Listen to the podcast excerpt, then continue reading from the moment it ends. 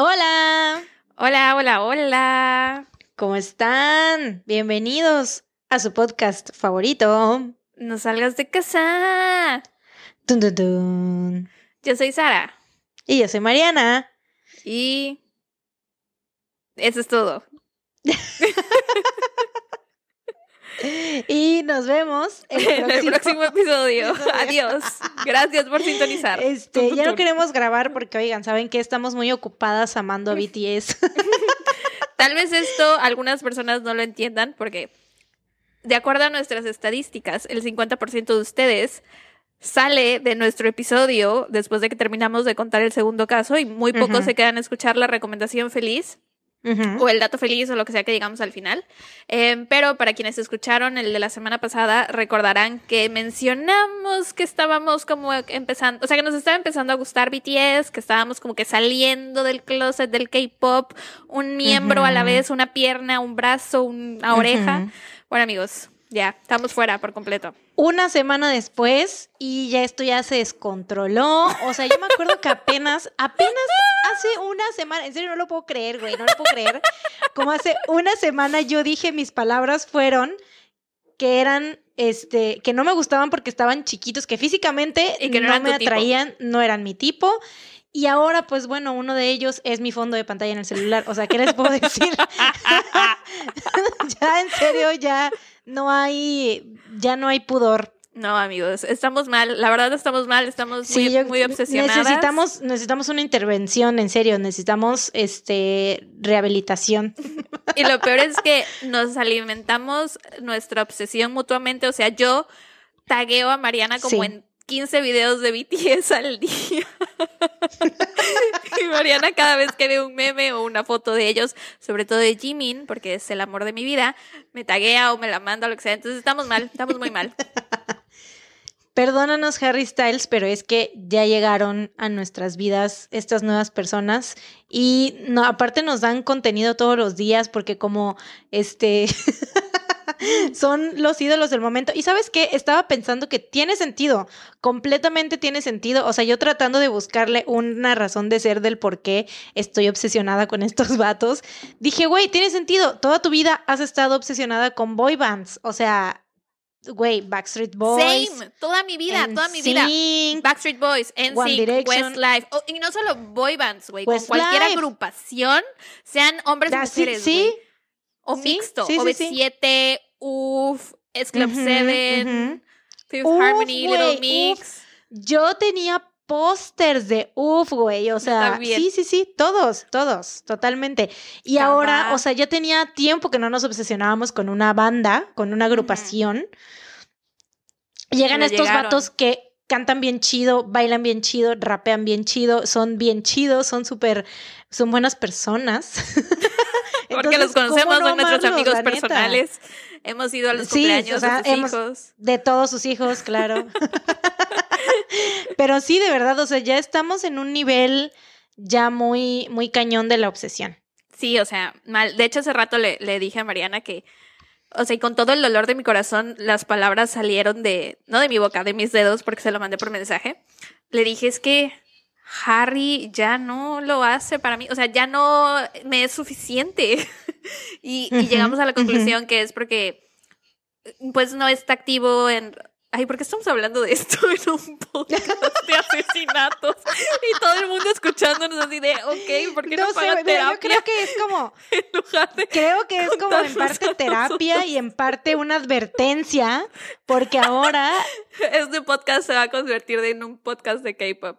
Así, así como Henry Cavill y Harry Styles han sido referencias concurrentes en este podcast, ahora, digo, recurrentes, recurrentes, concurrentes, bueno, eso. Ahora van a escuchar tal vez cosas de BTS todos Pero los cañón, días. mucho. O tal vez muchas veces en nuestros datos felices sean presentaciones de BTS o sus La nuevos discos, sus nuevas BTS. canciones y así. Y es que aparte, también sabes que nos han, muchos, muchos seguidores y seguidoras nos han mandado mensajes en Instagram recomendándonos otras bandas de K-pop. No y lo nosotros, hagan, por favor. la verdad, sí, o sea, agradecemos mucho que nos, que nos los recomienden, pero pues la verdad es que no las vamos a escuchar porque estamos muy concentradas en BTS. Sí, y no, no, o sea, lo dijimos en algún episodio hace mucho tiempo, un trauma a la vez. Y el trauma de Sí. este momento es BTS. No, no podemos concentrarnos. De hecho, yo ni siquiera he escuchado el nuevo álbum de Ariana porque estoy muy concentrada. O sea, estoy sumergida, empapándome del contenido que hay de. BTS. Porque no manches, llevan un O sea, es como que todos los días. Sí, güey. Y es como que abrimos YouTube y si vemos un video, ay, voy a ver un video de tal, voy a ver. No, mejor veo algo de BTS. Y entonces, Entonces, pues sí, ahí. bueno, eso es, esto es entre, entre terapia y entre advertencia para que sepan que ahora vamos a estar hablando de nuestros monos chinos, ni modo. Oigan, y solo quiero decir que todavía amo a Harry Styles. Por si algún día Harry está escuchando esto. Sí, obvio, claro. Te amo, ¿ok? Entonces, Claro, No él tiene un lugar muy especial en nuestros corazones, no es de que sí, sí, sí, no se ha ido. pero. Jimin, Jimin te estaba pisando los talones. Cambios extraños que hay en mí. Cambios. Cambios. sí. Y por si se lo preguntaban y alguien aquí conoce BTS, mi favorito es Jungkook. lo amo mucho. Se dice bias. En el mundo del K-pop es bias. No entiendo por qué. Ah, o sea, sí entiendo que bias. significa que es tu favorito, pero ¿por qué decir bias? Pero la, o sea, la traducción, la traducción, ¿Ah? pero la traducción en inglés, bias es otra cosa completamente diferente, ¿no? Es como de preferencia. No, pues sí es preferencia, ¿no? O bias desde que no tienes preferencia. Bias desde que tienes preferencia. Mm, Pero Bueno, no no, sería sé. como mi favorito. Pero bueno, Vamos a empezar a hablar de asesinatos, ¿quieres? Ya todo el mundo se salió del episodio, ya todo el mundo dijo qué pedo y se desuscribieron. ya di- dieron a de suscribir, ya nos dejaron de seguir en Instagram, ya dijeron, güey, estas morras, ya bye.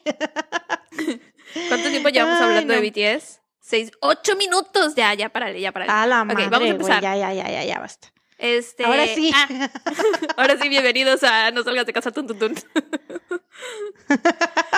Eh, quiero recordarles que la próxima semana no va a haber episodio para...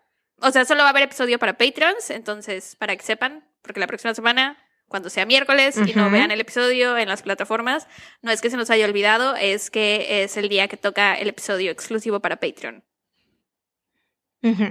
Así que ya saben, si quieren escuchar un episodio extra más y todos los demás episodios extras que están disponibles, pueden unirse a nuestro Patreon donándonos a partir de la módica cantidad de 3 dólares. El dólar sube y baja todos los días, así que no sabemos en cuánto está hoy, pero este, pues son 3 dólares, ¿no? Un episodio extra más. Sí. ¿Qué tiene? Extra ¿Por no qué me es cuestionas? Eh, ¿Por qué me cuestionas? O sea, tienes Perdón, que perdón. apoyarme aunque me equivoque. Sí, sí, tienes toda la Sí, razón. o sea, un episodio extra más. adicional. O sea, no, es que es como, si, no, si dices un episodio más, es un episodio más de los normales. No, pero, un episodio, extra, ¿no? de los episodios extras, un episodio extra más. Ah, ok, ok, ya te, ya te entendí. ¿Ya? Fue mi error entonces, fue mi error, fue mi error. Por supuesto, yo siempre tengo la razón. Sí, yo siempre tengo la razón. Oigan, eh, también antes de empezar, no se olviden que las fotos referentes a los casos están en nuestro Instagram. Y eh, pues cualquier cosa que tengamos problemas con los episodios, retrasos, anuncios parroquiales o lo que sea, siempre eh, decimos todo por Instagram o por Twitter, así que pueden seguirnos ahí, ¿ok? Estamos como arroba no salgas de casa podcast en todas partes, creo. Un pequeño disclaimer, hay mucho aire en Veracruz hoy, esta noche. Entonces, van, si escuchan o algo así de fondo. Son es- efectos especiales, obvio. La producción, ya saben, le metemos un buen de dinero a este podcast. Ok, bueno, ya vamos a empezar a hablar de, de asesinatos a lo que vinieron. Lamentamos un poco lo del inicio, la introducción de este podcast, pero al mismo tiempo no lo lamentamos. Porque estamos como Katie Heron en Mean Girls cuando estaba muy obsesionada con Regina George y no podía dejar de hablar de ella. Bueno, así nosotras con BTS. Eh, Sí. En fin, esta semana me toca empezar a mí. Y eh, les voy a ser 100% honesta, ¿ok? Esta semana fue de esas semanas que no estaba yo de ánimos para deprimirme con un caso, la verdad, no les voy a mentir.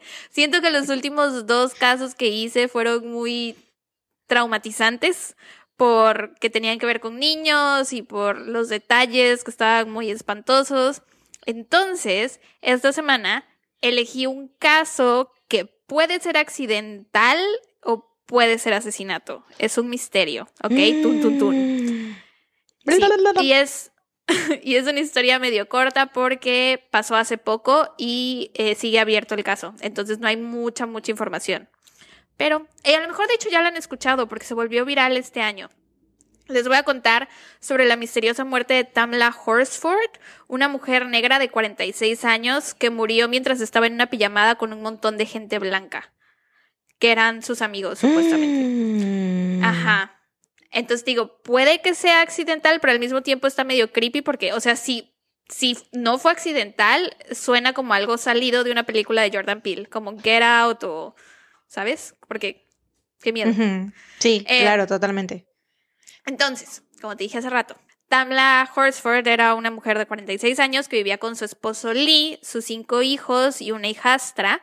Llevaban muchos años viviendo en Florida, eh, pero habían decidido mudarse a Georgia, específicamente a un pueblo llamado Forsyth, que está en el condado de Monroe y que tiene un pasado bastante racista.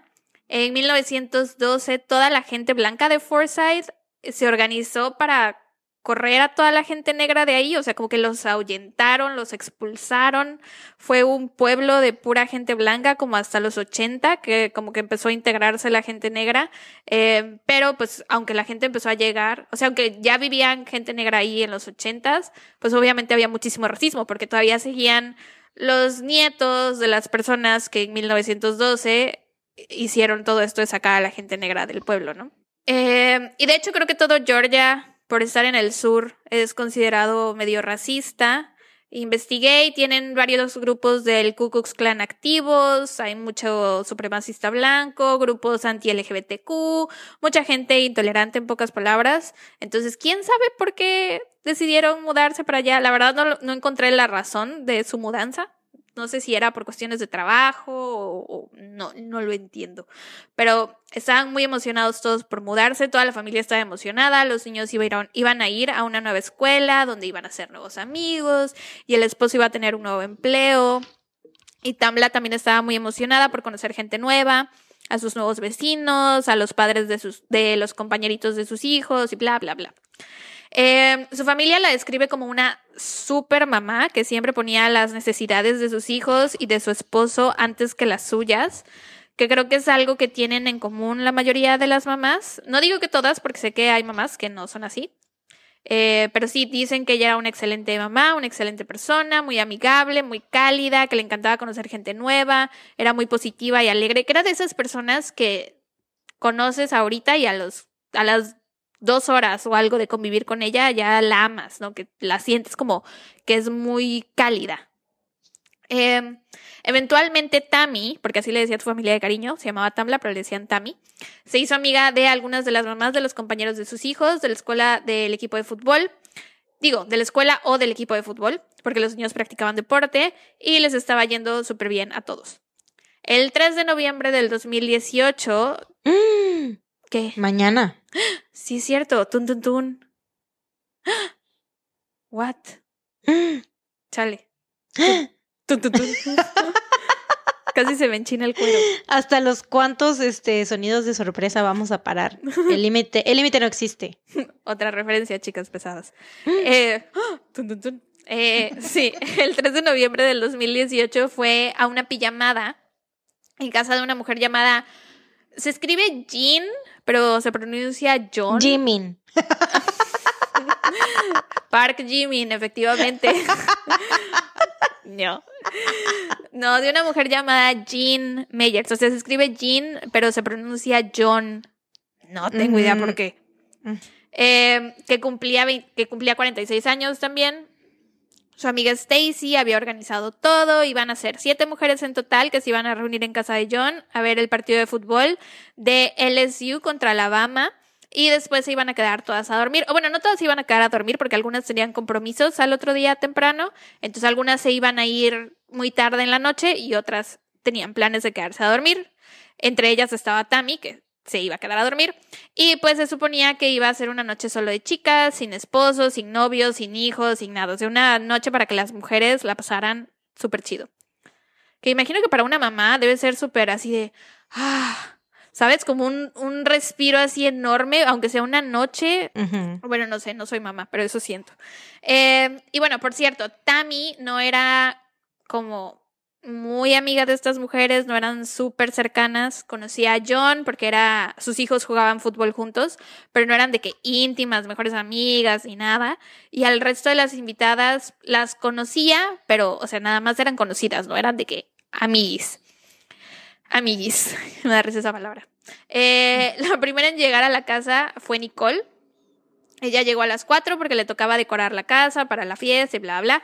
Las, las demás empezaron a llegar como a las 7 y el partido empezaba a las 8.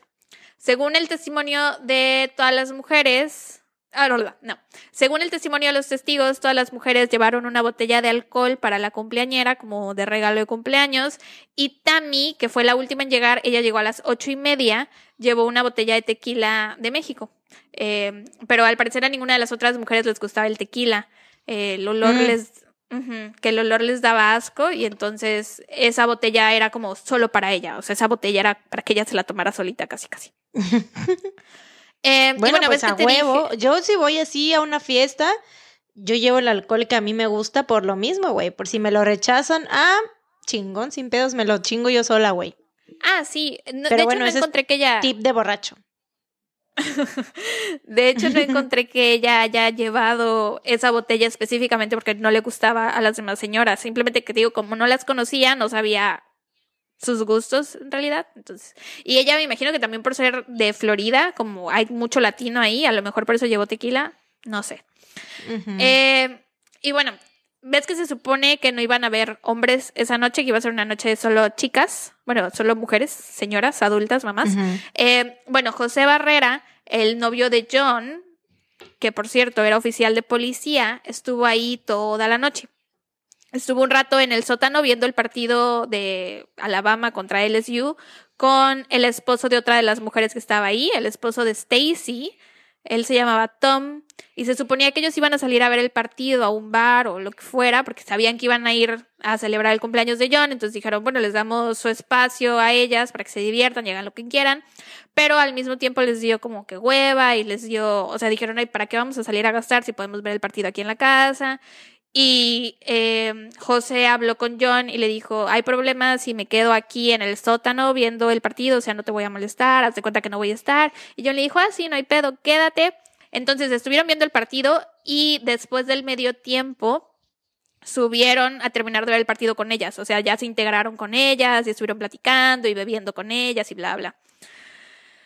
Eh, todos estaban bebiendo, todos estaban muy alcoholizados, incluyendo a Tammy, que según todos los invitados era como el alma de la fiesta, se le estaba pasando muy bien. Y de hecho hay fotos de esta noche eh, y se ve súper creepy porque, o sea, bueno, sabiendo lo que pasa, porque todas son mujeres blancas y rubias, todas rubias, güey. Y ella es la única mujer negra ahí y todas están como muy felices y ella sin conocer a todas bien y sabiendo que se murió misteriosamente esa noche, no sé, están medio y...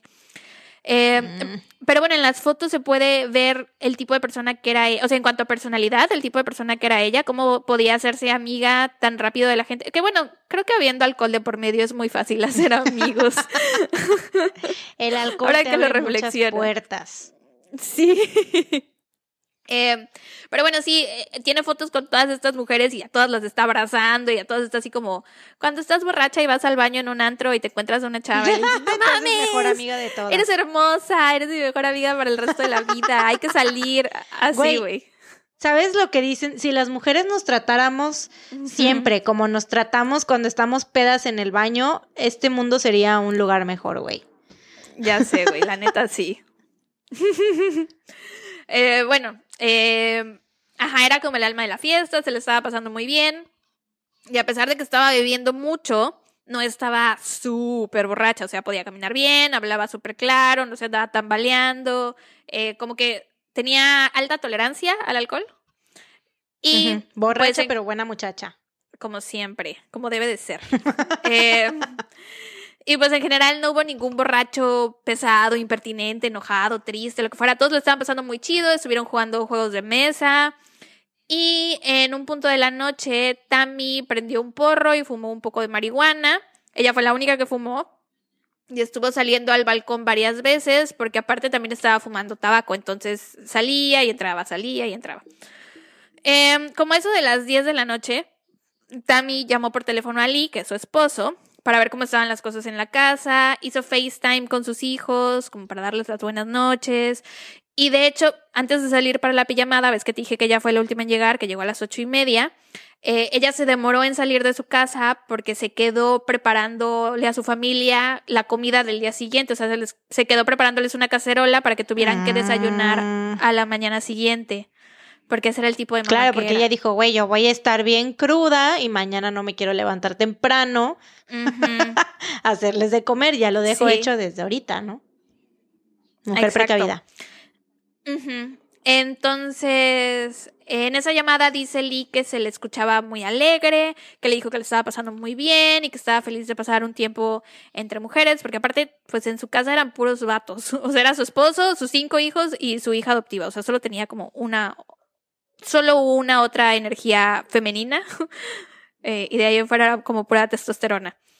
Eh, conforme avanzaba la noche, algunas mujeres se fueron a dormir, otras se fueron a sus casas y las dos últimas personas que quedaban como en modo fiesta, fiesta, fiesta eran Tammy y Bridget, que era otra de las mujeres invitadas. Ellas se quedaron bebiendo como hasta la una de la mañana, más o menos, una y media. Eh, Tammy no quería que se terminara la fiesta, ella quería seguir bebiendo y porque aparte pidieron un chorro de comida, entonces estaba comiendo también y fumando y le estaba pasando súper chido y aparte les decía a todas es que tiene un chingo de tiempo que no, o sea, que no paso un rato con amigas, ¿no? O sea, este es como mi, mi rato de, de, de volverme loca, por así decirlo. Eh, entonces aprovechar, ¿no? Ajá, sí, sí, sí, quería como que aprovechar cada momento. Entonces, pero las demás ya se habían ido a dormir, algunas ya se habían ido y bla, bla. Y solo quedaba ella con Bridget, pero a la 1.45 llegó el esposo de Bridget a buscarla. Entonces, Tammy la acompañó afuera y le dio un abrazo de despedida. Bridget se subió al coche y dice que ella alcanzó a ver que Tammy llegó a la cocina y que se sentó a seguir comiendo y se fue. Y ese fue el último momento en que Tammy fue vista con vida. Mm a las 4 de la mañana se fue Marcy, que era una de las invitadas, porque tenía un compromiso de trabajo súper temprano, así que madrugó y dijo, ahí se ven. Eh, a las 7.45 de la mañana, una mujer llamada Paula, que era otra de las invitadas, también se fue. Y a las ocho y media de la mañana, Tom y Stacy, que Tom era el que estaba viendo el partido en el sótano, y Stacy, que fue la que organizó todo, se fueron también. Ahora, a las 8.45 de la mañana, Madeleine, que era encontré dos como fuentes. Unas decían que era tía y otras decían que era prima de John. Entonces no sé cuál sea la verdad, pero bueno, una de esas dos eran familia. Eh, ella vivía en el sótano de la casa de John y pues se despertó, estaba comenzando su día y estaba a punto de prepararse un poco de café cuando de pronto ve por la ventana de la cocina que daba al patio trasero el cuerpo de una mujer acostada boca abajo en el césped. Eh, esta mujer era Tammy, la distinguió porque traía una pijamita de, patitas, huellitas de perro, huellitas grises de perrito. Entonces, lo primero que hizo Madeleine, en lugar de ir a ver si estaba bien o si se había lastimado o de hablarle a alguien, hablarle a la policía, eh, lo primero que hizo fue arrodillarse a rezar. Ajá. Sí. Ajá. No me están viendo, pero estoy haciendo cara así como de bitch what? Sí. O sea. Mariana tiene un signo de interrogación escrito en su cara en este momento. Soy como el meme del mato, del mato, del vato que está lleno de signos de interrogación, así, ¿eh? Ajá. O sea, what the fuck, güey. Ajá. Bueno, después de que terminó de rezar, se levantó y volvió a ver por la ventana para confirmar que sus ojos no le engañaban. a ver si ya se había levantado gracias a sus oraciones. ¿No? Y bueno, ya después de que confirmó que sí había una persona ahí tirada, eh, de nuevo, en lugar de salir a ver si estaba bien, si necesitaba ayuda o lo que fuera, subió al cuarto de John para decirle lo que pasaba. Es raro, ¿no?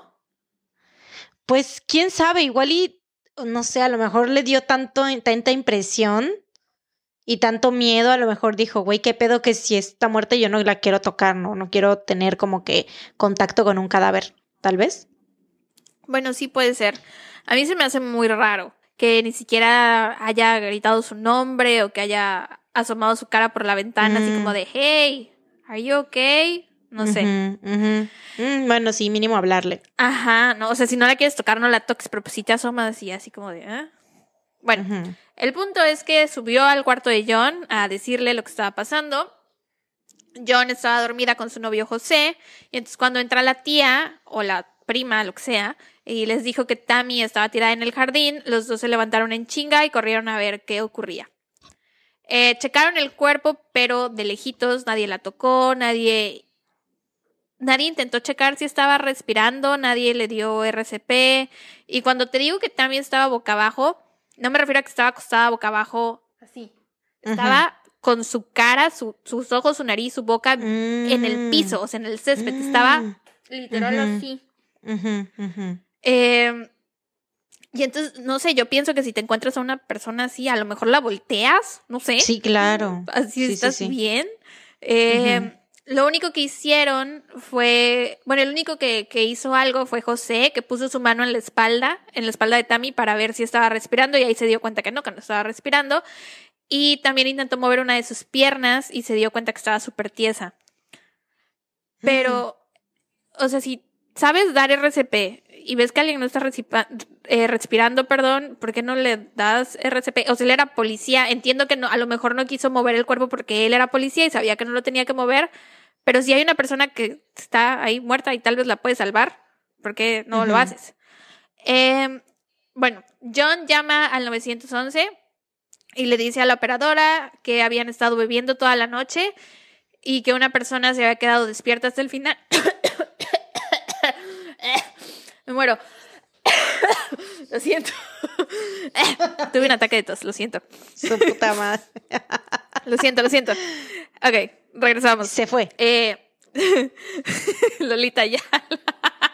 Sí. Bueno, ajá. Ajá, llama John al 911 y le dice a la operadora que habían estado bebiendo toda la noche y que, o sea, li- literal textual lo que dijo fue, estuvimos bebiendo toda la noche y ahora uno de nosotros está tirado en el jardín boca abajo.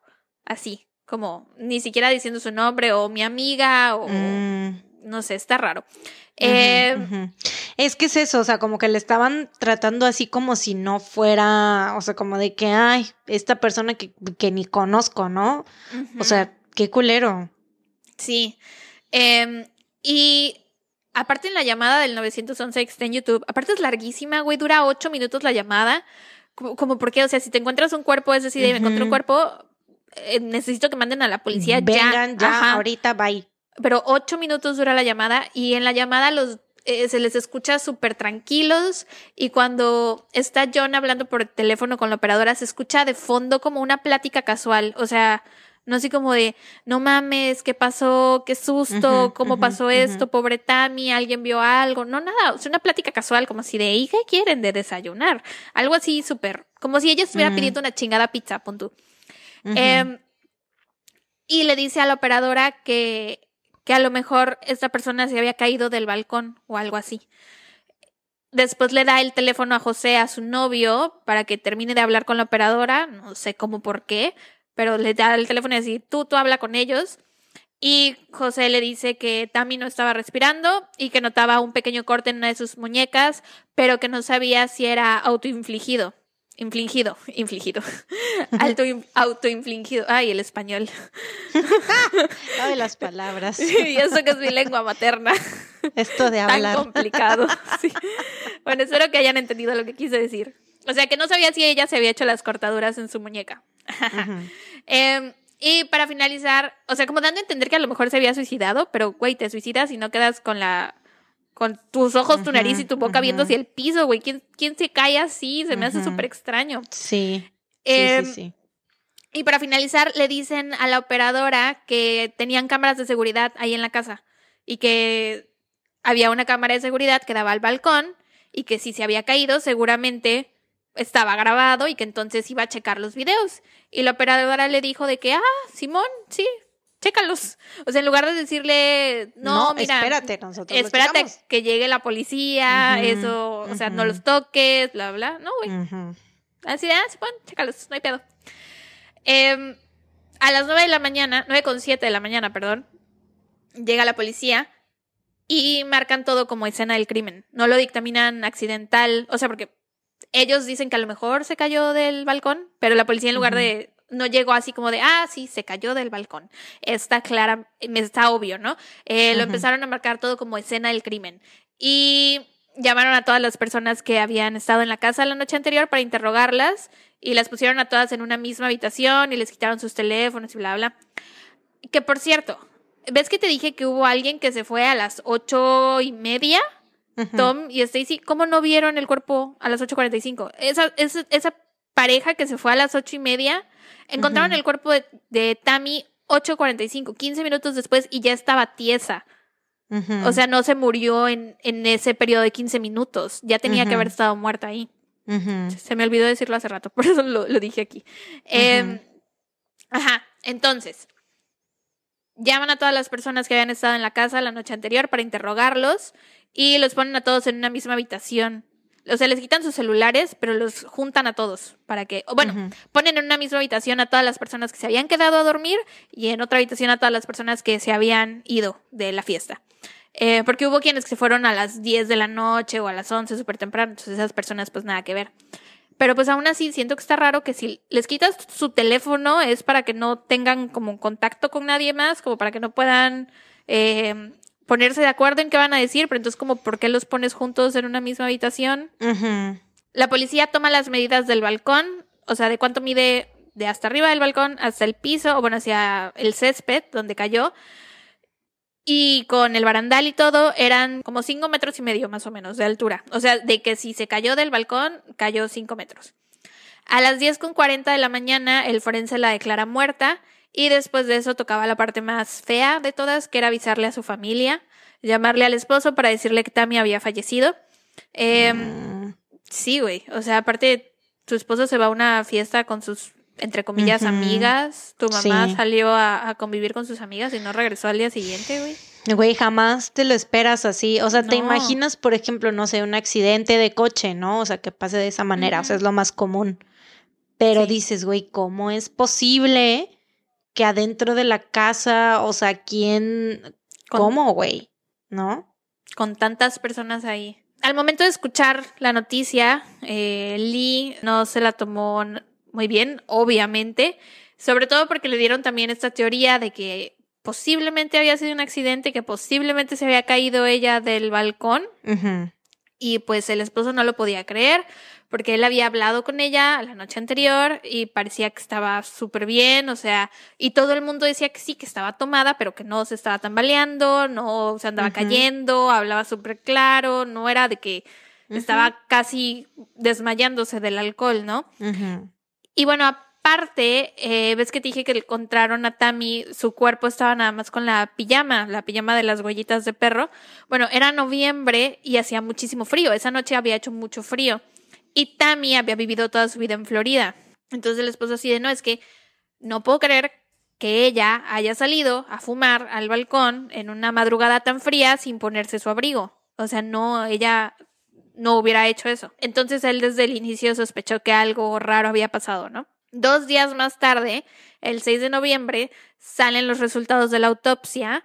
Eh, Tammy tenía múltiples heridas en su cabeza, cuello y torso. Tenía una herida superficial en la frente, sobre su ojo izquierdo, raspones en la nariz, raspones en el pómulo. Tenía una vértebra fracturada. Su muñeca derecha estaba fracturada, donde tenía la cortada estaba fracturada. Eh, pero no tenía ningún hueso de la cara roto, lo cual es raro porque si cayó cinco metros al piso, bueno, al césped y cayó literal con su cara viendo fijamente al piso, o sea, de nuevo, no de lado, ¿cómo es que no se le rompió la nariz? ¿Cómo es que no se le rompieron los dientes? No tenía sangre en la boca, no tenía sangre en la nariz. Aparte, ¿cómo es que le pasaron esas ras ¿Cómo se raspó el pómulo y la nariz y cayó sobre césped? No te raspas en césped, te raspas en concreto, ¿no? Entonces había muchas cosas que como que estaban medio raras. Y aparte, eh, no se tomaron fotos de la autopsia. Que, o sea, ¿qué pedo? Cuando haces una autopsia y estás reportando las heridas, el chiste es que las fotografíes y digas, mira, tiene tal cosa y tal cosa, aquí está la foto. Tiene tal cosa, tal cosa, aquí está la foto. Pero no, no, no, no se tomaron las fotos, güey. ¿Quién sabe por qué? Y eso, güey, eso que apenas es un caso de Hace dos años. hace dos años. Qué chingados, güey. Y bueno, por otro lado, el reporte de toxicología decía que el nivel de alcohol en su sangre sí era muy alto, era de .24, que es tres veces el límite para conducir en Estados Unidos. Y también se encontraron eh, pues los restos de THC, de la marihuana, y un poco de Xanax en su sistema. Eh, pero ella no tomaba Xanax, nunca tomaba Xanax, no, no tomaba esa medicina, nadie se la había encargado, y todas las personas que la conocían dijeron, no, es que ella jamás tomaba Xanax. Porque es que hay gente que luego se toma de que una aspirina así, ay, me duele el dedo, me voy a tomar una aspirina, ay, hoy tengo sueño, me voy a tomar una aspirina. No, ella no tomaba nada. Entonces que estaba raro que tuviera esa pequeña cantidad de Xanax en su sistema que sonaba más bien como a que a lo mejor alguien intentó drogarla, maybe, perhaps. Eh, en febrero se cerró el caso diciendo que había sido un accidente y que no había motivos para sospechar nada más. Pero hay muchísima gente que cree que en realidad Tammy fue asesinada porque pues de nuevo era la única mujer negra en una fiesta de pura gente blanca y ella casualmente murió misteriosamente esa noche. Eh, también sospechan que, bueno, hay personas que sospechan que John, que el novio de John, perdón, José, al ser policía, pues ayudó a ocultar evidencia, ayudó a limpiar la escena del crimen, porque aparte no había sangre por ninguno, no había sangre en ningún lado. Eh, y que seguramente sus compañeros o amigos policías le hicieron el paro para que todo pareciera que había sido accidente, que por eso también no se tomaron las fotos de las heridas. Eh, también resulta que las dichosas cámaras del balcón no estaban grabando esa noche, güey. Mm. Los videos, quién sabe, where are they? No, no sabemos. Y aparte John tenía un sistema de seguridad en su casa que le mandaba notificaciones a su celular cada vez que se abría o se cerraba una puerta o ventana, lo que sea. Y bueno, a la 1.47 le llegó la notificación de que se abrió y se cerró la puerta frontal, que eso es cuando se fue Bridget, que llegó su esposo a buscarla y Tammy se asomó, la despidió, bla, bla, bla, y se regresó a la casa.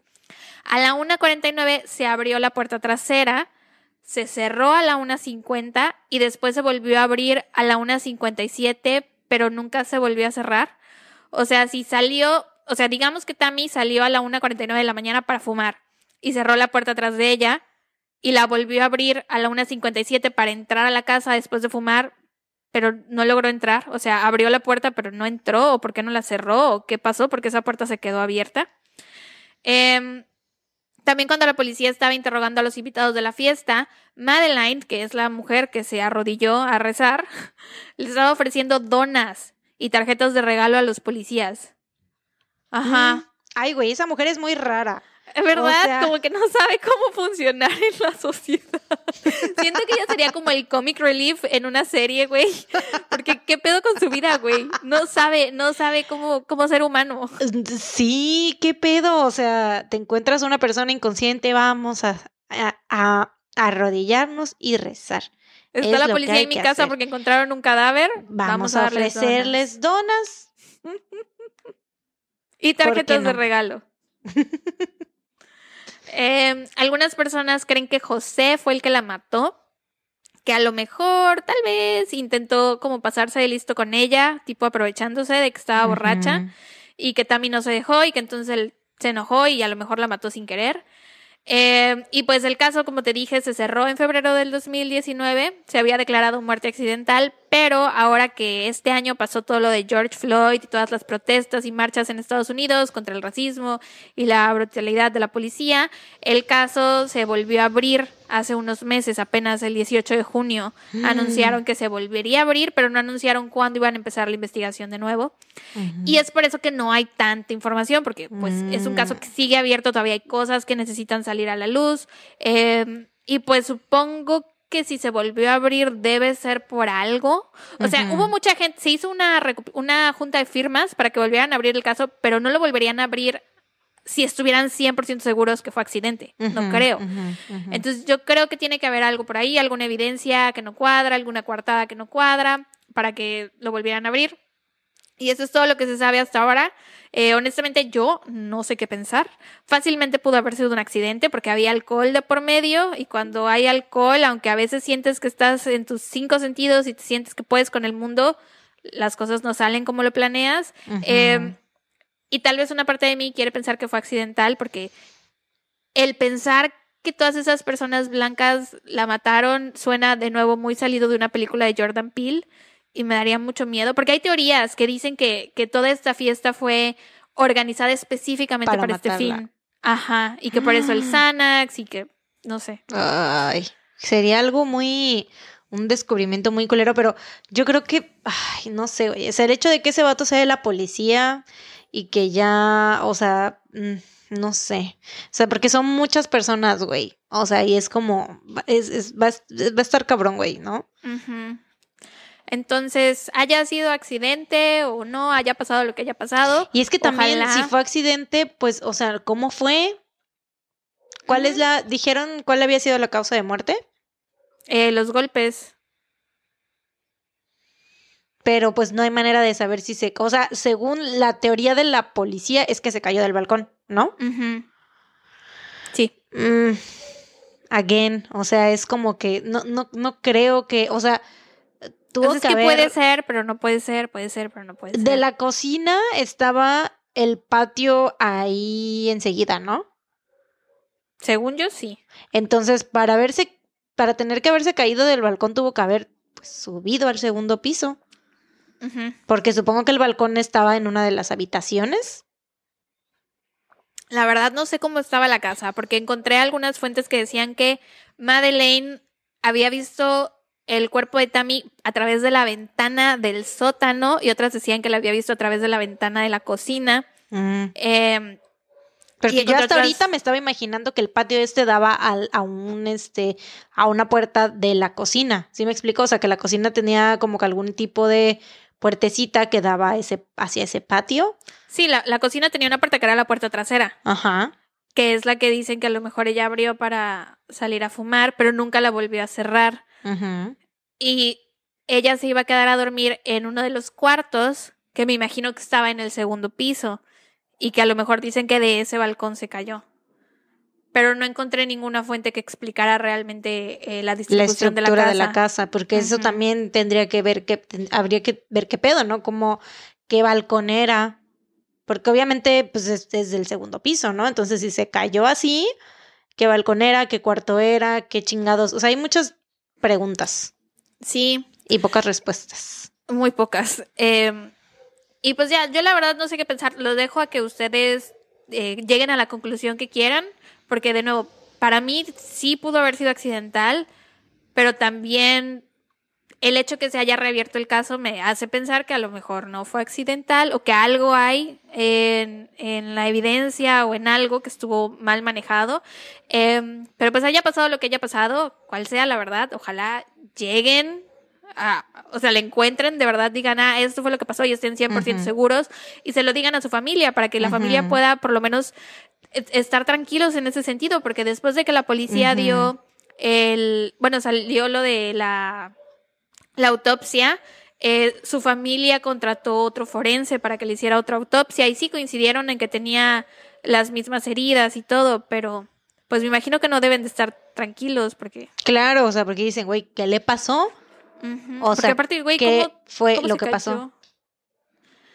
Pero y si se cayó, o sea, ¿qué, ¿qué, tan, o sea, si dicen que no se andaba tambaleando ni nada, o sea, eh, o sea, ¿se recargó y se cayó ella sola o cómo se cayó Pero otra cosa, hay personas que sobreviven a esas caídas y hay, y de hecho cuando estás borracho, como tu cuerpo está tan flojito, por ejemplo, si estás en un accidente de coche y estás borracho y tu cuerpo está súper flojito, es más probable que sobrevivas. Entonces, si ella tenía el cuerpo sobre, o sea, tan flojito y aparte cómo cayó con la cara directo al césped, o sea, cómo es que no cayó de lado o no sé, yo no me imagino cayéndome así. Pues, Nunca he visto a nadie caerse así. Pues mira, te voy a decir algo. Tú sí te has caído así. Yo una vez, o sea, tú podrás creer que es increíble caerse de cierta manera, pero te voy a decir algo. Yo una vez iba corriendo aquí en mi pasillo, en el pasillo de mi casa, con unas pantuflas de Mickey Mouse y había, estaba así como ahorita que hay viento y así, entonces estaba el piso resbaloso como que por la tierrita que se mete, ya sabes. Ajá. Y pues iba Mariana de, ¿cuántos años tenía? No sé, como ocho, nueve, no sé cuántos años tenía, corriendo con sus pantuflas de Mickey Mouse, tras se cae así, de barbilla. Y me tuvieron, bueno, no me fracturé, sino que me tuvieron que hacer puntos en la barbilla. Porque me caí literal de barbilla, güey. Pero, pero esa es una caída muy común. Conozco mucha gente que, que se ha lastimado la barbilla. Pero, Pero, sobre tú todo- dices, pero tú dices, lo común es meter las manos, ¿no? O sea, lo común es que te fractures un brazo, o la mano, la muñeca, no sé. Pero, Pero- de adulto. Siento que los niños, porque yo también de niña me caí un chingo de veces y me rompí los dientes porque no metía las manos. Ya de adulta aprendí que si veo que el piso se acerca a mi cara, tengo que meter las manos. Entonces me hace raro que una mujer de 46 años Pero estaba borracha. no metiera sus manos. Pues estando No borracha, sé. tal vez no. O sea, ese es el, ese es el pedo. Pues sí, es lo que digo, que yo también pienso que podría ser accidental, pero al mismo tiempo tengo, Sí. o sea, tengo preguntas. I Está have ahí. questions. Yo creo que eh, más, más que nada de este caso lo que hace mucha falta son, faltan muchos datos, o sea, ahí está como, tiene muchos huecos, ¿no? O sea, está como muy así de que hay muchas cosas que no se saben.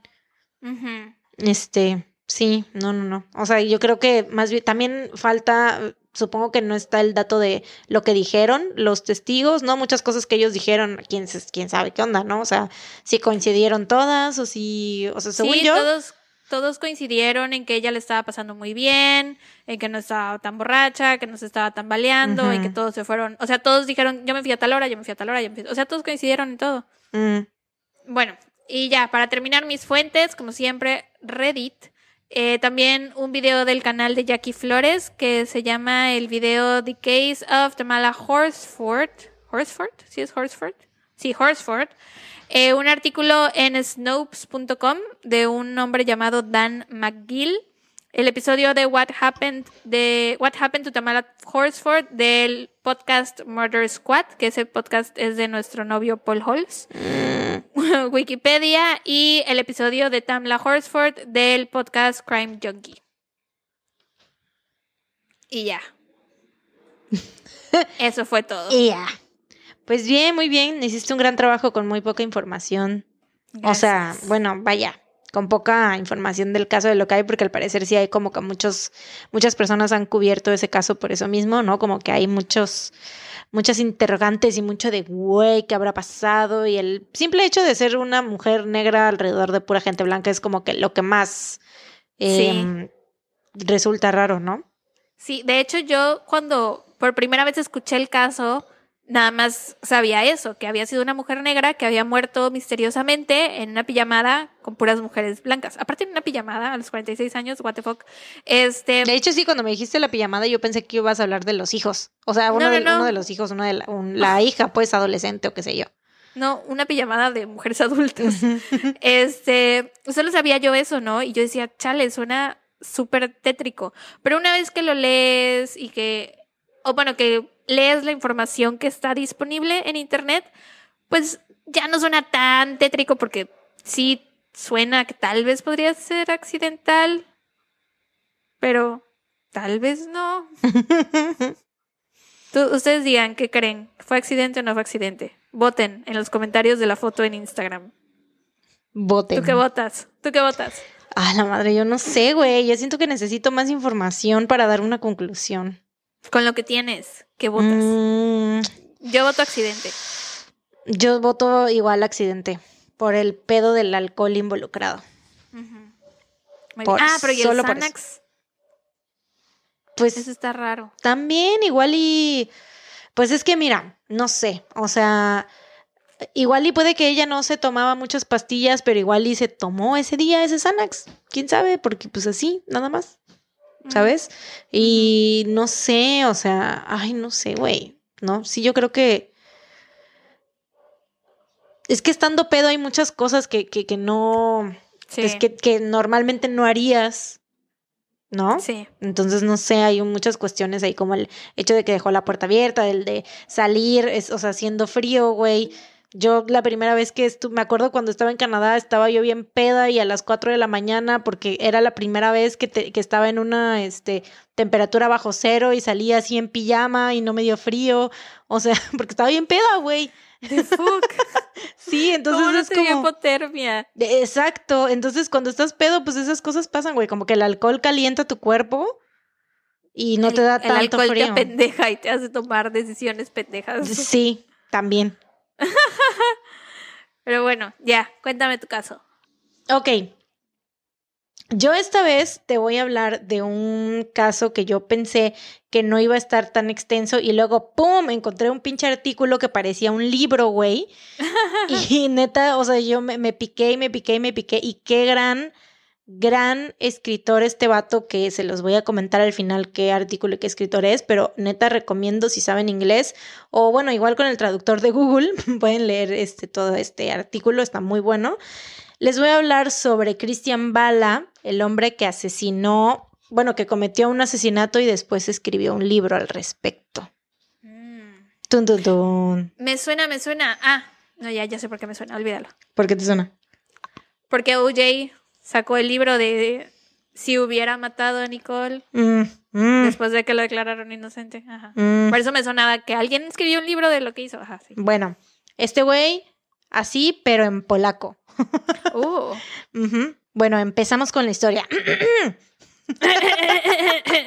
¿Preparada? ¿Estás lista? ¿Estás sí, sí, cuéntame, cuéntame. Al suroeste de Polonia, lejos de cualquier pueblo o ciudad, el río Oder, de 742 kilómetros, se curva y forma una pequeña entradita, la cual es visitada frecuentemente por los pescadores de la zona.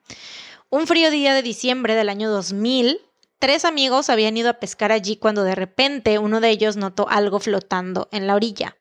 Al principio pensaron que era un tronco, pero al acercarse notaron algo que parecía cabello. Pincharon el objeto con su caña y se dieron cuenta que era un cadáver.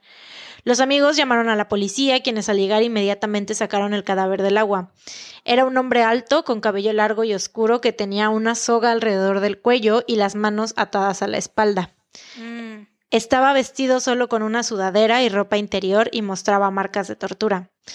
Un patólogo determinó que el hombre no tenía prácticamente nada de comida en sus intestinos, por lo que lo habían dejado sin comer durante varios días antes de ser asesinado. O sea, súper torturado. Inicialmente la policía pensó que lo habían estrangulado y luego arrojado al río, pero un examen de fluidos en sus pulmones reveló signos de ahogamiento. La víctima coincidía con la descripción de un hombre de negocios de 35 años llamado Darius Janishevsky, quien vivía en la ciudad de Wrocław. No, Vanich, no Vanishevsky, vi tu cara, vi tu cara de conexión. Quien resultó ser descendiente de. No, no es cierto.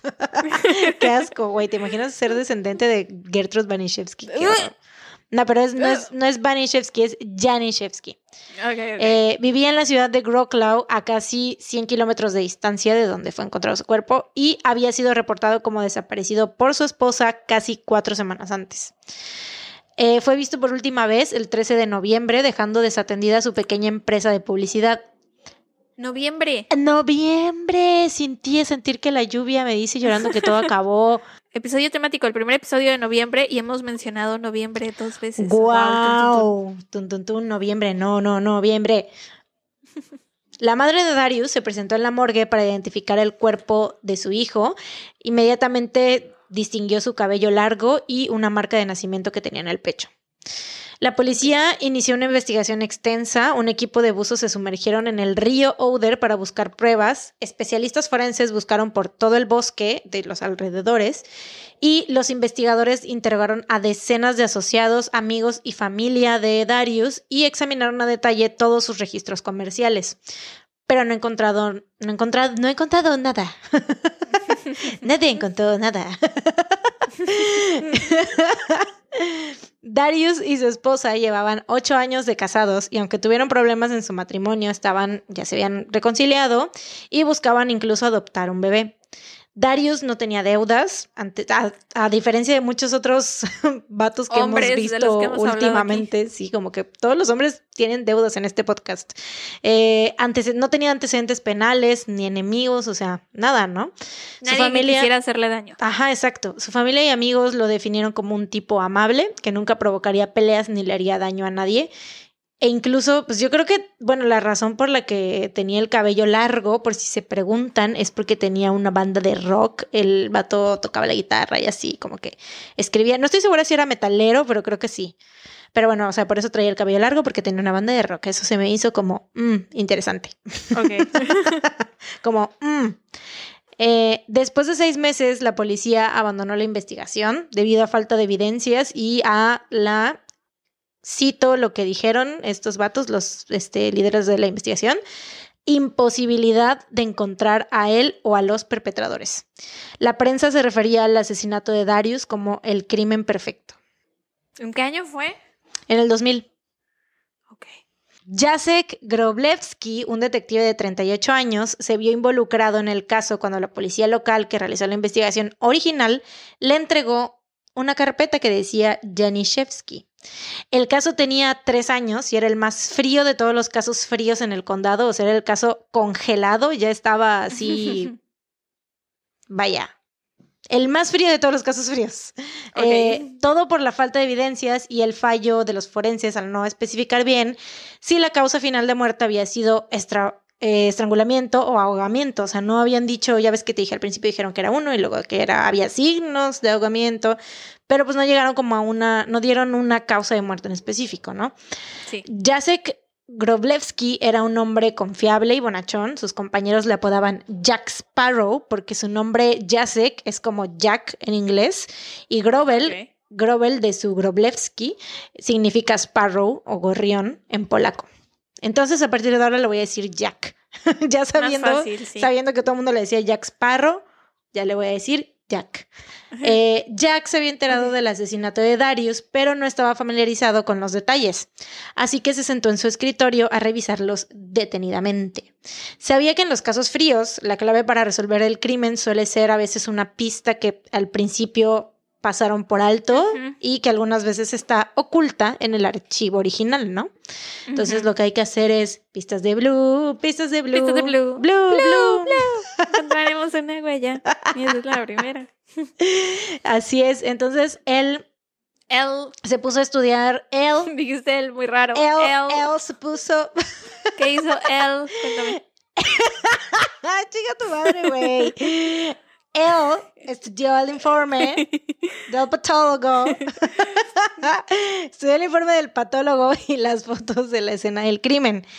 El nivel de brutalidad en el asesinato de Darius le hizo pensar que la persona que había eh, hecho, pues, cometido el crimen era, sentía un odio profundo hacia, hacia Darius, ¿no? Jack leyó también las declaraciones que se dieron a la policía en aquel entonces. Lo que más resaltaba era parte de la declaración de la madre de Darius, quien trabajaba como contadora en la empresa de su hijo. El día que Darius desapareció, dijo que un hombre había llamado a la oficina alrededor de las nueve y media de la mañana buscándolo. La persona, esta que llamó, hizo un pedido urgente, tres carteles grandes, uno de ellos del tamaño de una valla publicitaria. La madre de Darius le pidió que le diera más especificaciones, a lo que la persona le contestó que, mm, que, no, que él no iba a hablar con ella, que él quería hablar con Darius, ¿no? Ella le explicó que pues él no estaba en la oficina, pero le dio su número de celular. El hombre colgó. Nunca se identificó y la madre de Darius dice que ella no reconocía la voz, o sea que no era la voz de algún cliente que hubiera tenido, en algún familiar ni nada, pero pensó que sonaba como alguien profesional. Más tarde, cuando Darius llegó a su oficina, su mamá le dijo, le, bueno, le comentó sobre la llamada y le preguntó que, qué había quedado, si había quedado, si le había llamado, qué onda. Y Darius le dijo que sí, que se habían puesto de acuerdo para reunirse esa tarde. Según la recepcionista del edificio, quien fue la última persona que lo vio con vida, Darius salió alrededor de las 4 de la tarde dejando su automóvil en el estacionamiento, lo cual toda su familia dice que es súper raro. O sea, de todo esto, lo, lo que se les hacía, lo único que les como que se les hacía muy raro era que hubiera dejado el coche, porque él siempre, aunque se reuniera con clientes, o sea, él todo el tiempo se reunía con clientes, siempre se llevaba su coche, o sea, nunca lo dejaba ahí. Eh, los investigadores al verificar registros telefónicos descubren que la llamada a la oficina provenía de una cabina telefónica al final de la calle, o sea, un teléfono público. Los registros también indican que menos de un minuto después de terminar la llamada, el mismo teléfono se había comunicado al celular de Darius. Aunque las llamadas eran sospechosas, el investigador Jack no podía estar seguro de que la persona que llamó fuera el asesino. Además, para este entonces buscaban a más de una persona, ya que Darius medía más de un 80 y pesaba como 90 kilos, o sea, era un, batote, güey. Sí, era un, sí, era un gran hombre. era un hombre grande y un gran hombre.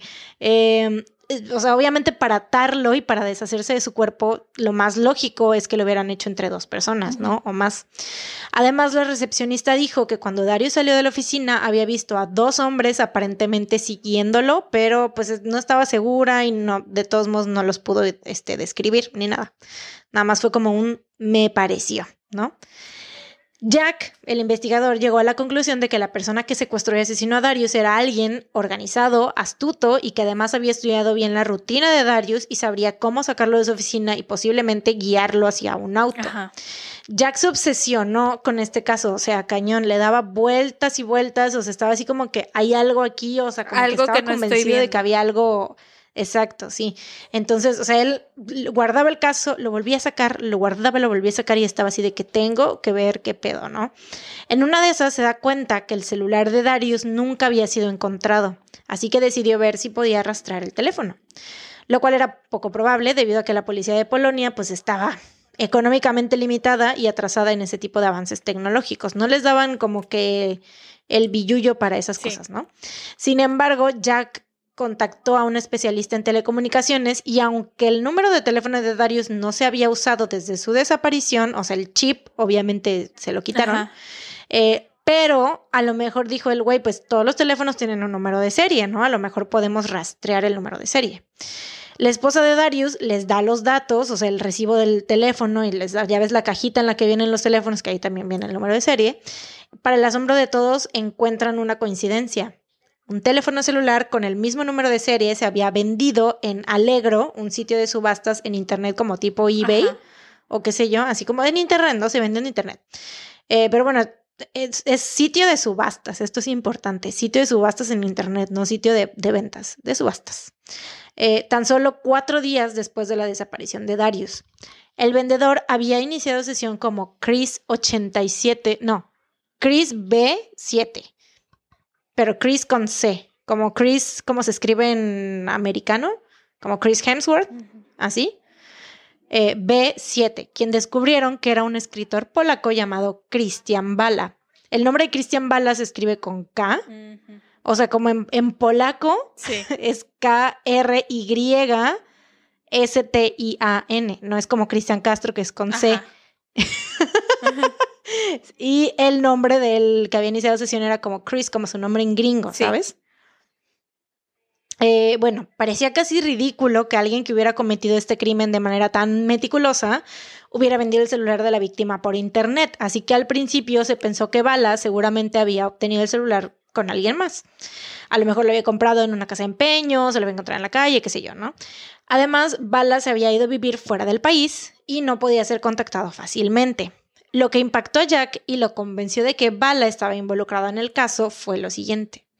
Resulta que Bala acababa de publicar una novela llamada Amok, en la que el personaje principal, un polaco intelectual aburrido, narra sus vivencias de borracho y promiscuo y también narra con mucho detalle cómo asesina a una de sus amantes o a su novia, eh, tapando también su crimen que nunca es descubierto. Jack se queda perplejo al leer las palabras apreté el nudo alrededor de su cuello. Christian Bala era uno de los mejores estudiantes de filosofía en la Universidad de Wrocław, a la que atendió de 1992 a 1997. La noche antes de tener un examen, era el tipo de personas que cuando iban a tener un examen, mientras sus compañeros se, mataban así estudiando toda la noche, este vato se iba de peda y al día siguiente llegaba todo crudo y aún así sacaba las mejores notas, ¿no? Lo cual a mí me pasaba en la universidad a veces, a veces y a veces no, pero pues a veces sí me funcionaba, ¿no? Eh, sus profesores decían que era uno de los estudiantes con futuro más prometedor, Mis profesores no, no decían eso. Pero bueno. Balas empezó a interesar en ciertas filosofías en las que no vamos a ahondar porque si no este episodio dura tres días. Pero, o sea, porque es en el artículo que les digo de donde saqué esta información, hay como se, mm, se, pone como a indagar mucho en todas las en todas las filosofías en las que estaba interesado Bala y como que en entender su manera de pensar y así. Entonces, por eso está chido. Pero pues si nos ponemos a ahondar en eso, no, pues nunca termino. Pero bueno, estas filosofías él como que las cambiaba y las distorsionaba hasta formar su propia filosofía radical, no sé, era como muy así, muy radical. En 1995, Bala se casa con su novia de la secundaria, Sanislawa o Stasia, como le llamaban de cariño, y en 1997 tienen juntos a su hijo Kasper o Casper, no sé. Están bien raros estos nombres polacos, güey que porque es K-A-C-P-E-R. Casper, Casper, no sé. Suena que es Casper. Eh, Casper. Gasparín, vamos a decirle, ¿no?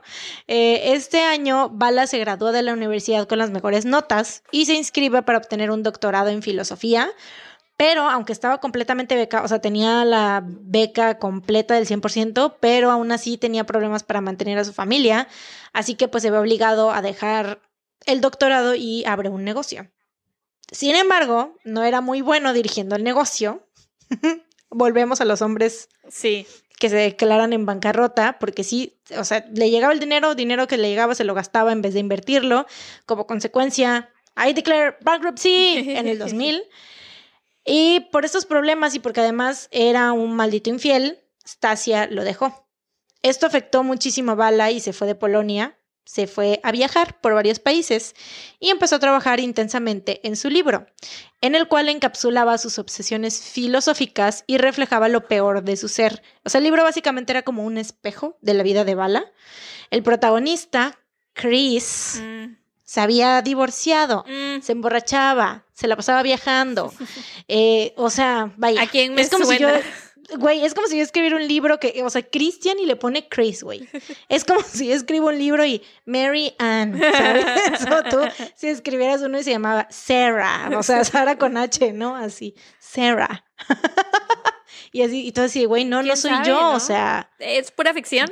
Esto es un personaje que yo me creé, no soy yo, pero bueno, así este vato, ¿no? Así Chris, el Christian. Eh, bueno, lo que al principio eh, parecía no coincidir con la vida de Bala era el hecho de que el protagonista del libro asesina a su novia. Pero en fin, en pocas palabras, la novela, por si se lo preguntan, no, yo obviamente no le quise leer porque sí vi como varios este, fragmentos. Es súper grotesca, sexista, psicópata, no la lean. Aparte, o sea, literariamente no está como bien hecha, ni, o sea, para decir, hay muchas como obras de este tipo, así como muy choqueantes o muy gore o así, que pues igual y sí valen la pena, pero por el ámbito literario, no sé, porque están bien escritas, esta no, o sea, para nada. Hay una que mis hermanas siempre me recomiendan mucho que no le he leído, que es la saga de los hombres que no amaban a las mujeres, que es de donde salió la película de la chica del dragón tatuado, que dicen que está muy fuerte, pero dicen que está muy buena, yo no la he leído. Sí, esa por ahí la tengo. Sí, y sí, efectivamente, o sea, y esta es la diferencia, te digo, o sea, como que unas, eh, hay novelas que son así que están muy como que, qué pedo, qué pedo, pero si están bien hechas, esta no. Bueno, había un detalle que le enchinó los pelos del cuerpo a Jack aún más que cuando se me enchinan a mí al ver fotos de Jungkook. Eh, después de asesinar a su novia, Chris, el protagonista de Amok, dice, vendí el cuchillo japonés en una subasta por internet. Ah, ok. Jack obviamente dijo, güey, este vato, este vato es, este vato es, o sea, él dijo, ya llevaba, o sea, años en el caso y aparte eh, leyó y volvió a leer y volvió a leer y volvió a leer el libro, ya se lo sabía de memoria, güey. Entonces dijo, este pedo lo conectó con lo del celular de Darius, que el que fue vendido por internet, porque este dato nunca fue revelado a la prensa ni con nadie más que no fuera miembro del equipo de investigación. O sea, solamente la persona, la única otra persona que la pudo haber sabido era el asesino, obviamente. Oigan, me acabo de dar cuenta que los pinches perros de mis vecinos no se callan, nada más no. Y siguen ladre y ladre y ladre y creo que han estado ladrando todo el tiempo que he estado yo contando mi caso. Así que si hay este tipo de ruido de ambiente, pues es parte de la traten de ignorar los ladridos de los putos perros de mis vecinos. Bueno, perdón, ellos no tienen la culpa de que... Pero bueno, traten de ignorar esos ladridos de estos perros. Sí. Jack sabía que los detalles de la novela no calificaban como evidencia, o sea, él tenía que encontrar una manera de corroborar que Christian Bala estaba involucrado en el asesinato de Darius Janiszewski. Y hasta ahora solo contaban con una pieza concreta de evidencia, el teléfono celular. En febrero del 2002, un programa de televisión polaco que solicitaba al público ayuda para resolver crímenes emitió un segmento dedicado al asesinato de Darius. A lo largo de los años, cientos de personas habían visitado el sitio web del programa. Lo que les resaltaba a los investigadores es que había visitantes de alrededor de, de repente me dio una embolia, perdónenme. Eh, alrededor del mundo como Japón, Corea del Sur y Estados Unidos. Como bala, o sea, es, es lo raro porque pues este pinche canal, o sea, solamente se transmite en Polonia, ¿no? Y este pedo, pero pues dijeron, no, pues en el sitio web a lo mejor pues llegaron muchas personas, ¿no? De otros lados. Como Bala no estaba en Polonia, los investigadores tenían que esperar a que regresara para poder interrogarlo, lo cual sucedió en otoño del 2005. Acuérdate que el, todo esto pasó en el, o sea, el, el 2000. asesinato de, de- pasó en el 2000. A Jack Sparrow le llegó el- la carpeta del crimen en el 2003, o sea, ya llevaba... Ahora. Ese fue ¿por qué otro pedo que se pasa- echó Mariana. ¿Por qué, güey? ¿Por qué? ¿Por qué siempre pasan motos cuando estamos aquí? Te lo juro ¿Por que qué jamás. siempre te echas pedos cuando Nunca tu cola, güey. Nunca pasan pinches motos, güey, más cuando estamos grabando. Y aparte se escucha, o sea, yo estoy hasta un cuarto hasta acá atrás, se escuchan los pinches perros, se escucha la pinche moto, güey. ¿Por, ¿Por qué, güey? ¿Por qué? ¿Por qué nos pasa esto? Mariana dijo,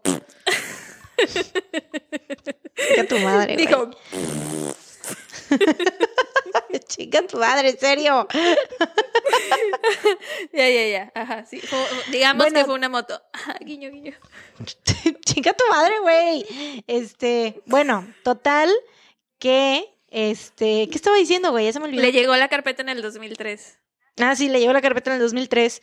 Y este, o sea, lo pudieron interrogar hasta el 2005. O sea, este güey ya tenía dos años de haberse aprendido la novela, de haberse aprendido todo el caso así de, de pie a pa, ¿no? Eh, la policía detiene a Cristian Bala junto a una farmacia y lo llevan a interrogación. Sin embargo, días después, Bala, o sea, esto fue así normal, ¿no? Cualquier, como cualquier otra detención, investigación, todo normal. Pero Bala hizo pública una declaración diciendo que la habían esposado, que le habían puesto una bolsa en la cabeza, que la habían secuestrado, que la habían llevado por la fuerza, que la habían golpeado, etcétera, etcétera. En fin, cuando lo interrogan, Bala niega saber sobre el caso y dice que él no conocía a Darius, que él no recordaba cómo había obtenido el celular y respecto a su novela dijo que no debía ser tomada como su autobiografía porque era, eh, era una locura pensar eso, ¿no? Que sí, que él había puesto partes de su vida ahí en la novela, pero que pues que todos los autores hacían eso, ¿no? Eso sí es, sí es cierto. Que eso no significaba que absolutamente todo lo que decía ahí era verdad sobre su vida, a pesar de que era Chris, ¿no? En fin, como es como te digo, güey, yo hago una novela de una mujer obsesionada con BTS. que se llame Mary Ann y que es diseñadora gráfica y tiene un podcast de crímenes reales, pero no, no- no soy, yo, No. de ninguna manera. Se parece a mí, Bueno. pero no es. No, no soy, no soy. Eh, le hacen una prueba de polígrafo que obviamente sale inconclusa, pero, o sea, ya sabes que las pruebas de polígrafo aquí, pues vaya, bien no las pueden hacer, o sea, nada más están ahí de adorno. Después de tenerlo detenido por 48 horas, el caso seguía débil, pero se ven obligados a Dejarlo este, dejarlo ir porque es el, como que el máximo tiempo en el que lo pueden tener retenido sin evidencias a un sospechoso. Eh, todo lo que, lo que seguían teniendo era el teléfono celular, así que pues es acusado porque sí admite, ¿no? Que él este, tuvo en su posesión alguna vez ese celular y que lo vendió. Entonces es acusado de vender propiedad robada y de pagar un soborno en un asunto comercial no relacionado, que esto lo descubrió durante el curso de la investigación. Jack Sparrow no sé cómo le hizo para hacer lo que confesara un pago de un soborno, Ajá. pero bueno. Total. Es como cuando empiezas a hablar de una cosa y terminas hablando de BTS, ¿no? No sabes cómo te lleva la vida por esos caminos, pero así pasa. ¿Cómo, cómo dice Michael Scott? Eh, a veces empiezo a decir las... Una, una oración y no sé en qué va a terminar. Ajá, exacto. Justo así. Eh, mientras lo procesaban por estos cargos, Bala tiene que ceder su pasaporte, el cual Jack notó que tenía sellos de Japón, Corea del Sur y Estados Unidos. Así que lo que te acuerdas que te dije que en el programa, el sitio web, habían tenido visitas de esos lugares. Bueno, comentarios. Así que comparó las fechas en las que había estado en cada país con los comentarios hechos en el sitio web del programa y todo coincidía. O sea, los comentarios que se hicieron desde Japón se hicieron cuando Christian Bala estuvo en Japón. Los que se hicieron desde Corea del Sur se hicieron cuando Christian estuvo en Corea del Sur. Entonces, Qué envidia. pues vaya. Tú quieres estar en Corea del Sur ahora. ¡Qué envidia! en fin, obviamente con esto Jack Sparrow dice, güey, este es el hombre, güey. O sea, se sigue convenciendo porque él está completamente seguro, ¿no? Cuando lo dejan libre, Bala se dedica a intentar boicotear la investigación, alegando que había sido torturado, lo que te dije, abusado, según él. Pero las autoridades no encuentran evidencias de esto, a pesar de realizar una investigación interna, porque obviamente pues investigan a los policías que estuvieron involucrados con su arresto, y pues nadie encuentra evidencias de nada, porque obviamente este vato estaba pendejo, loco, diciendo mentiras, ¿no? Eh, mientras tanto, los investigadores se concentran en una parte de la vida de Bala que era muy importante, su divorcio. Sus allegados declaran que Val era muy posesivo aún después de haberse divorciado de Stasia y que constantemente la acosaba y revisaba todos sus movimientos. Mientras unos investigadores se concentraban en esta parte, otros estaban dedicados a rastrear las llamadas telefónicas hechas desde el teléfono público, lo cual era algo difícil. Sin embargo, descubrieron que el teléfono desde, desde el que se realizaron las llamadas había sido operado con una tarjeta. Las tarjetas que se usan para teléfonos públicos vienen incrustadas con un número que se registra con la compañía telefónica cada que se usa. Fue así como el experto en telecomunicaciones pudo determinar el número de la tarjeta de la persona que llamaba, y con esta información rastrearon todos los números de teléfono marcados con esta tarjeta. ¿Sí me expliqué? Sí. Ok. Temí haberme, o sea, como que dije que no quiero hacer los bolas. Durante un periodo de tres meses resulta que desde esta tarjeta se realizaron 32 llamadas, las cuales incluían llamadas a los padres de Cristian Bala, a su novia, a sus amigos y a un socio comercial. No, su novia, no, su novia no es Estasia, Estasia es su ex esposa. Pero no le llamó, ¿no? ¿Estaba obsesionado con ella? No, no, no, pero de esta tarjeta, bueno, tal vez sí. La cosa es que se encontraron como que puras llamadas a conocidos de él, a sus papás, a sus familiares, a todo el mundo, ¿no? Que él conocía. Y aparte las llamadas, las últimas llamadas que se registraron de lo de, del caso de Darius, ¿no? El equipo que investigaba la relación de Christian con su esposa, por su parte, descubrió otra conexión. Malgorzata, Malgor, Malgorzata, güey, no puedo con estos nombres polacos, que no le pueden poner María. Katia a todas. Malgorzata Drosdal, amiga de Stasia, le dijo a la policía que en el verano del 2000 había ido con Stasia a un club nocturno en Wroclaw llamado Crazy Horse o el caballo loco. Se escucha como el perro salado. El perro pues, salado. El caballo loco. ¿Qué le pasa a la gente dueña de antros, güey? Siempre le ponen nombres de animales. ¿Qué pedo? bueno, el Blue Monkey, ¿no? el, mono azul, el caballo loco. Eh, ahí mientras bailaban, Stasia se acercó a la barra y habló con un hombre de cabello largo y ojos azules. Su nombre era Darius Janiszewski. Pero en plan de, ¿hablaron de ah, ah, ah, o en plan hablamos nada más casual? Porque estaba casado, Stasia, sí, así es. Escándalo. La parte que más me escandaliza de esto es la infidelidad, ¿te das cuenta? o sea, el asesinato bien, la pero la infidelidad. Sí, es el asesinato ya se sabe, güey, pero infidelidad, coño, ¿cómo es posible, no? No que era un buen hombre, un gran hombre y un hombre pues grande. Pues no era así, no es cierto. típico. no, la neta no sé, o sea, eh, según todo esto sí era buen hombre, solamente pues este caso de que, era coqueto, güey, infiel. Eh, sí, porque así como lo hizo con Stasia, pudo haber hecho con algunas otras que quién sabe quiénes eran, ¿no? Porque se anda a ver batalla en antro. Bueno, solo hay ocho hombres buenos en este mundo.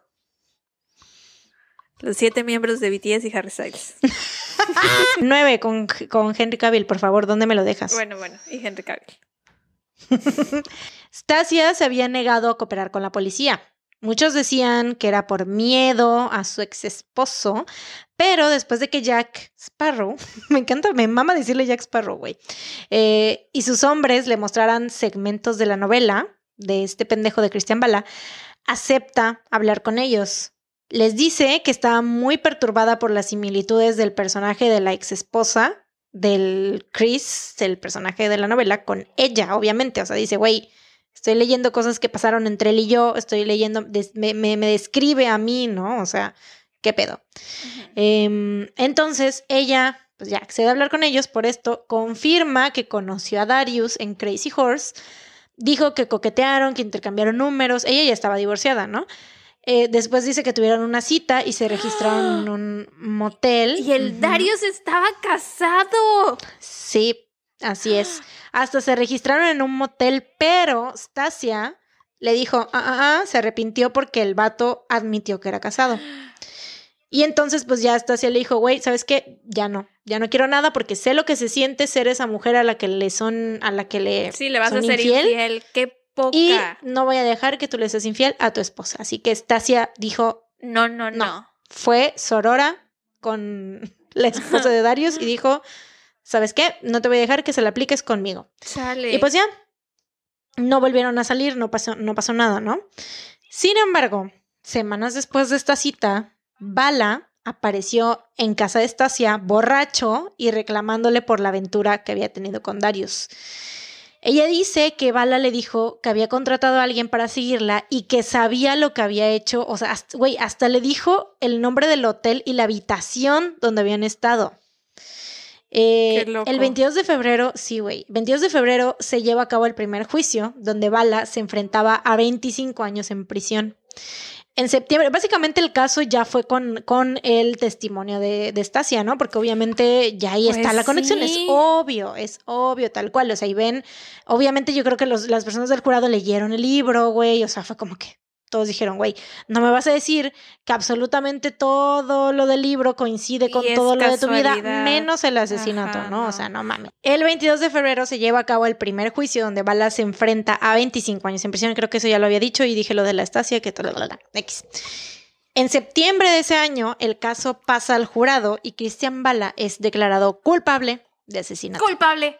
Culpable. Es que así, así lo tengo que decir con enjundia.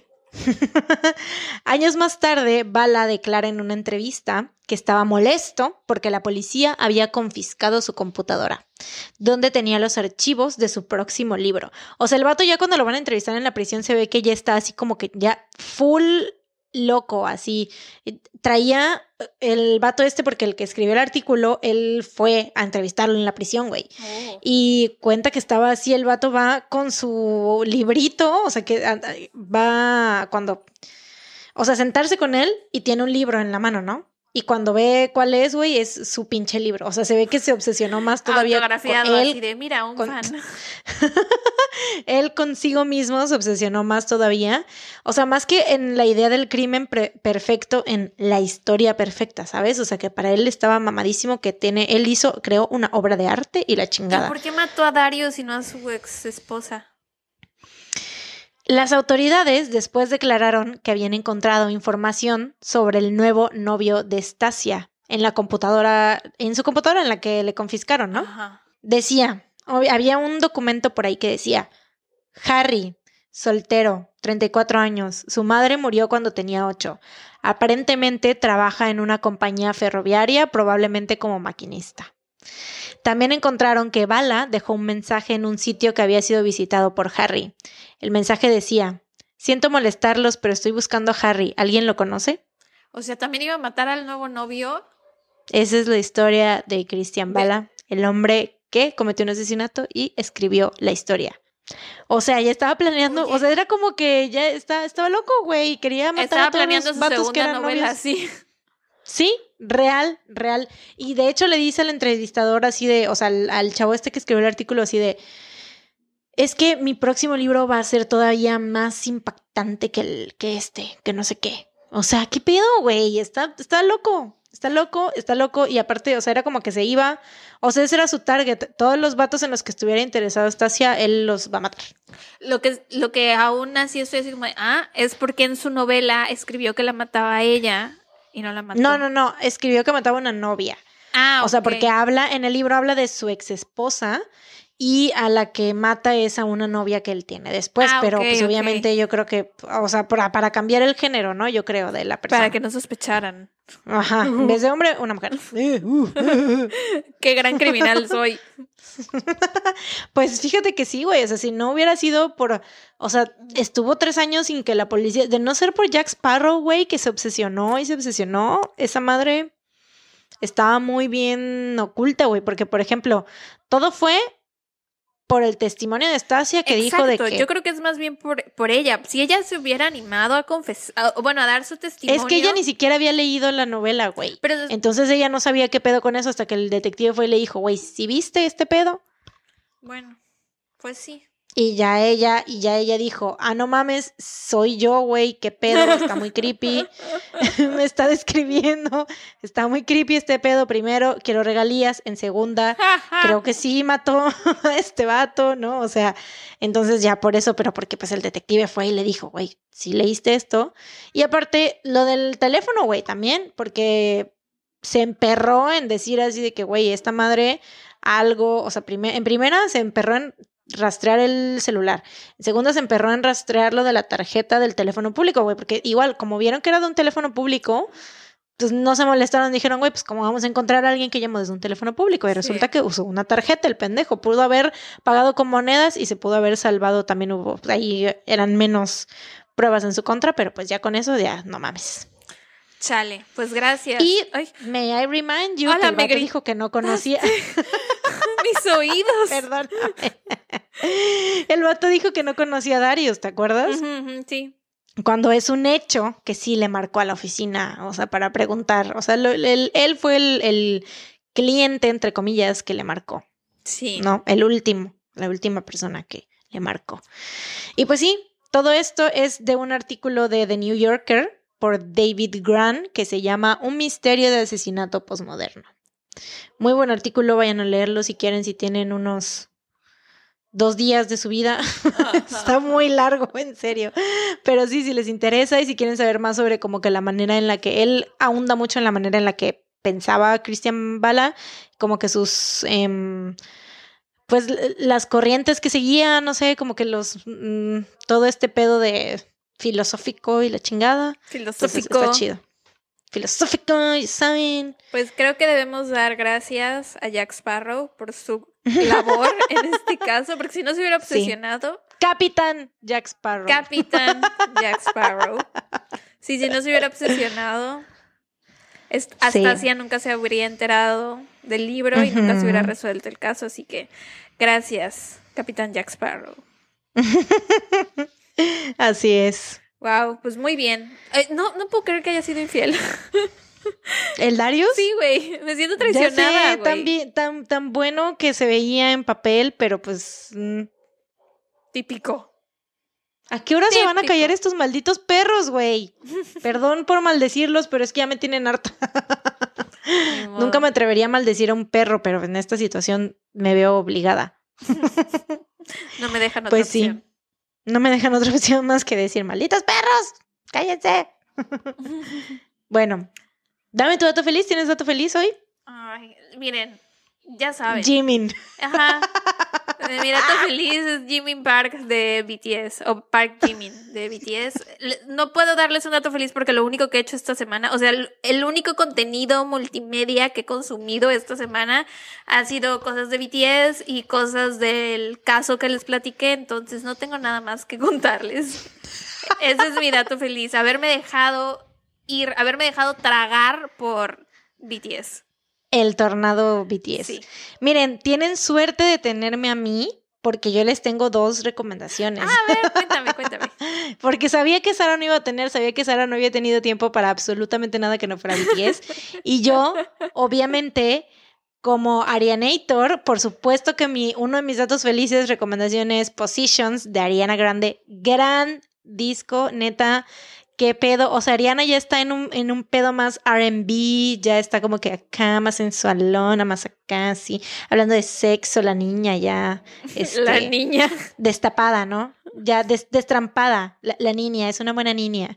No, ya es una, es una mala niña. Es una mala niña, mala No es cierto, niña. la, la mujer, la mujer, la mujer, la mujer.